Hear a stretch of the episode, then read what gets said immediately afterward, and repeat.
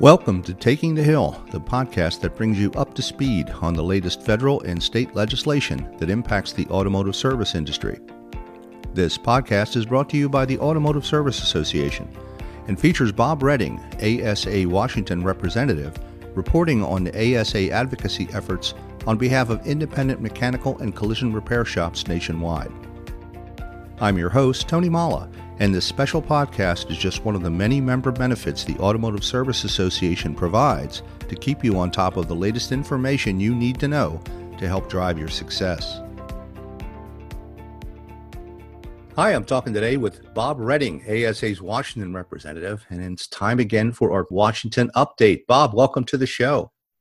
Tony, it's great to be here, and uh, wish I was in Texas with you with that nice weather you've got. Yeah, it finally dropped out of the hundreds. Yeah, we're uh, we're breaking out the parkas here. Things have been uh, kind of quiet in D C, but what's going on lately? Congress is back, I believe, right?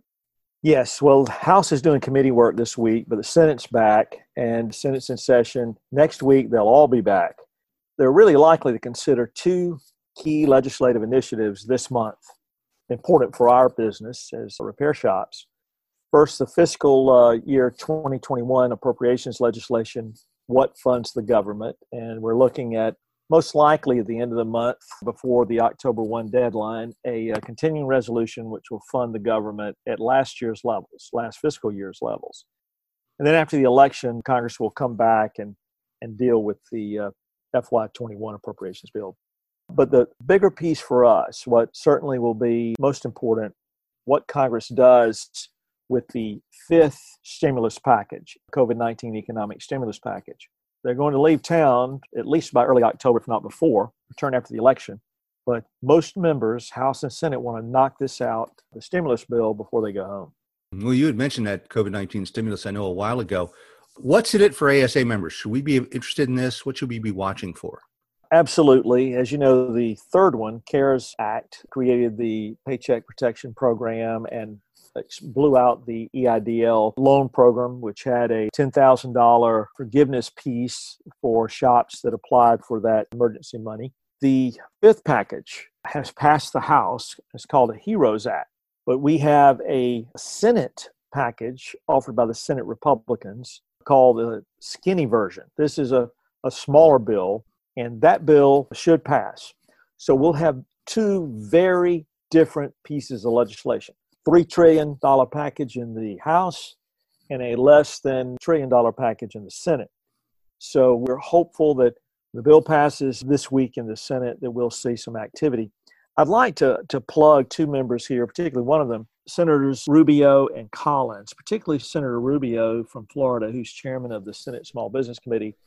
He has been relentless in trying to get really critical pieces of small business economic stimulus provisions in the fifth stimulus package. He, he worked hard on the third package and to encourage additional funding for P P P, et cetera. But on this fifth package, which is harder, much harder, when you pass four of them already, these things have cost an unbelievable amount of money. No one ever believed we would pass legislation in one year on one issue at this much expense, but it has happened. Senator Rubio has worked really hard and has offered guidance to Majority Leader McConnell and others on what the small business provisions should look like, and has come back in there and offered literally legislation, independent legislation, with an additional wish list for provisions for this bill.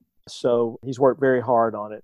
This new skinny version, despite having less money, will contain a second Paycheck Protection Program piece for shops. And there are some additional criteria that shops will have to meet relative to uh, demonstrating losses and that kind of thing. But in addition, for those loans that are one hundred fifty thousand dollars and below for shops, there will be literally an easy or quick loan application that you can fill out for those smaller loans in the new second P P P program. So that's the pitch for that. So we're very pleased with that. Certainly not final, but we are not hearing a lot of opposition from the House as to uh, a second round of P P P, and I think that will be a, uh, a mandatory fight to the finish for Senate leaders as to remaining in the final fifth stimulus. Important for our listeners, Tony, is there's no cash for clunkers in these bills. The HEROES Act, which we were concerned about at one time, there was a last-minute push by a very large number, bipartisan group of members who, from auto uh, manufacturing states, to include provisions to assist the sale of vehicles, new vehicles. And we were very fearful that we would see an Obama administration two cash for clunkers. But giving a shout out to shops, we had over three thousand shops multiple times to contact House and Senate members opposing cash for clunkers. So we were very pleased with that. And for these kind of urgent blasts and contacts from uh, A S A National, we really had a record-setting multiple contacts uh, from shops to oppose this. So we're very pleased with it. On the process for all this, Tony, with both houses back, you'll see negotiations really heat up. And hopefully next week, we'll see some progress. Well, there's quite a difference in price range, obviously, between something less than a trillion and, and three trillion. For the shops that have already been through the first few phases of the P P P program, all of that now has, or the deadlines, if they haven't, will shortly have passed for their requirements to keep their folks employed, right? Yes. Okay. So the second round, or the fifth round, I guess, yeah. will obviously, it won't be as big a pot of money this time, I take it, right? Because of the smaller amount being put forward in the bill? That is likely, but you will see some more stringent criteria for uh, participation, but it will be healthy. So, uh, you know, we'll encourage our members, once we see the language, to go back in and take a look at it for a second round. Tony, as you know, when COVID first hit, both our collision and mechanical shops saw a quick, significant drop in business. We had early battles with some, not all, but some municipalities and states making sure that our shops could legally remain open. Hmm. Under, uh, you know, new state guidelines, or particularly uh, municipalities. And um, after that, it was uh, maintaining your customer base. So even though business has improved for many shops, they took that big hit. All of these monies aren't forgiven and will have to be paid back.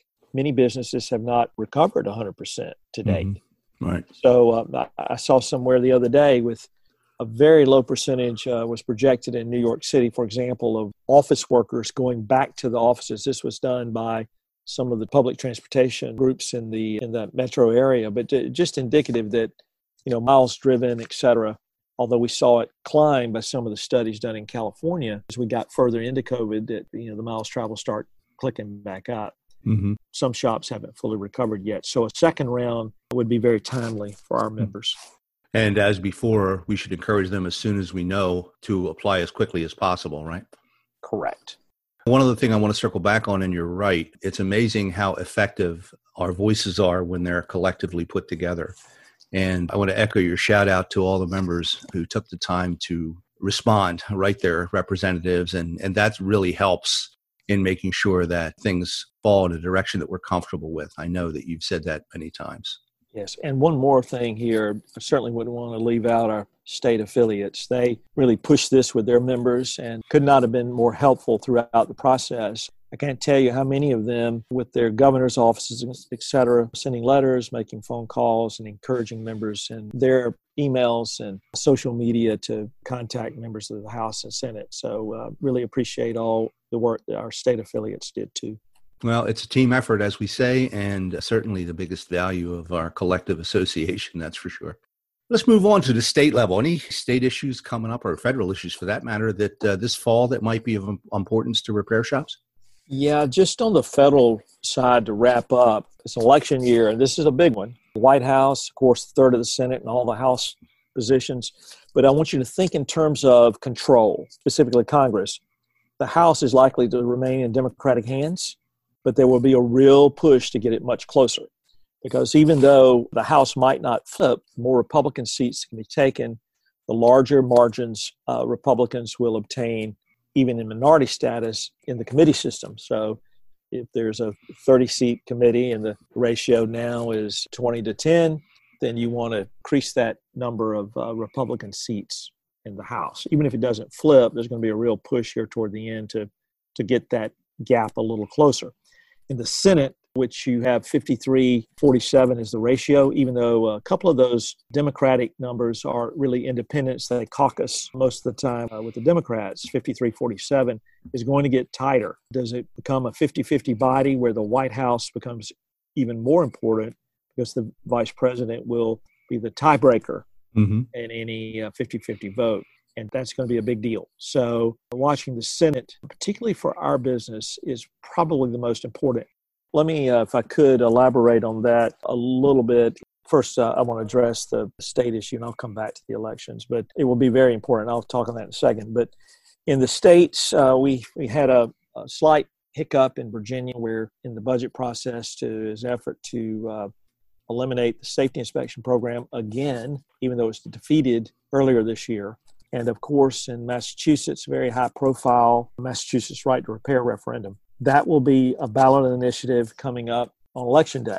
The voters in Mass will determine whether they move forward with the new or revised Massachusetts right to repair language and build on what was agreed to several years ago. It has become a much higher cost or more spending involved in this initiative, much more than the last time around with right to repair.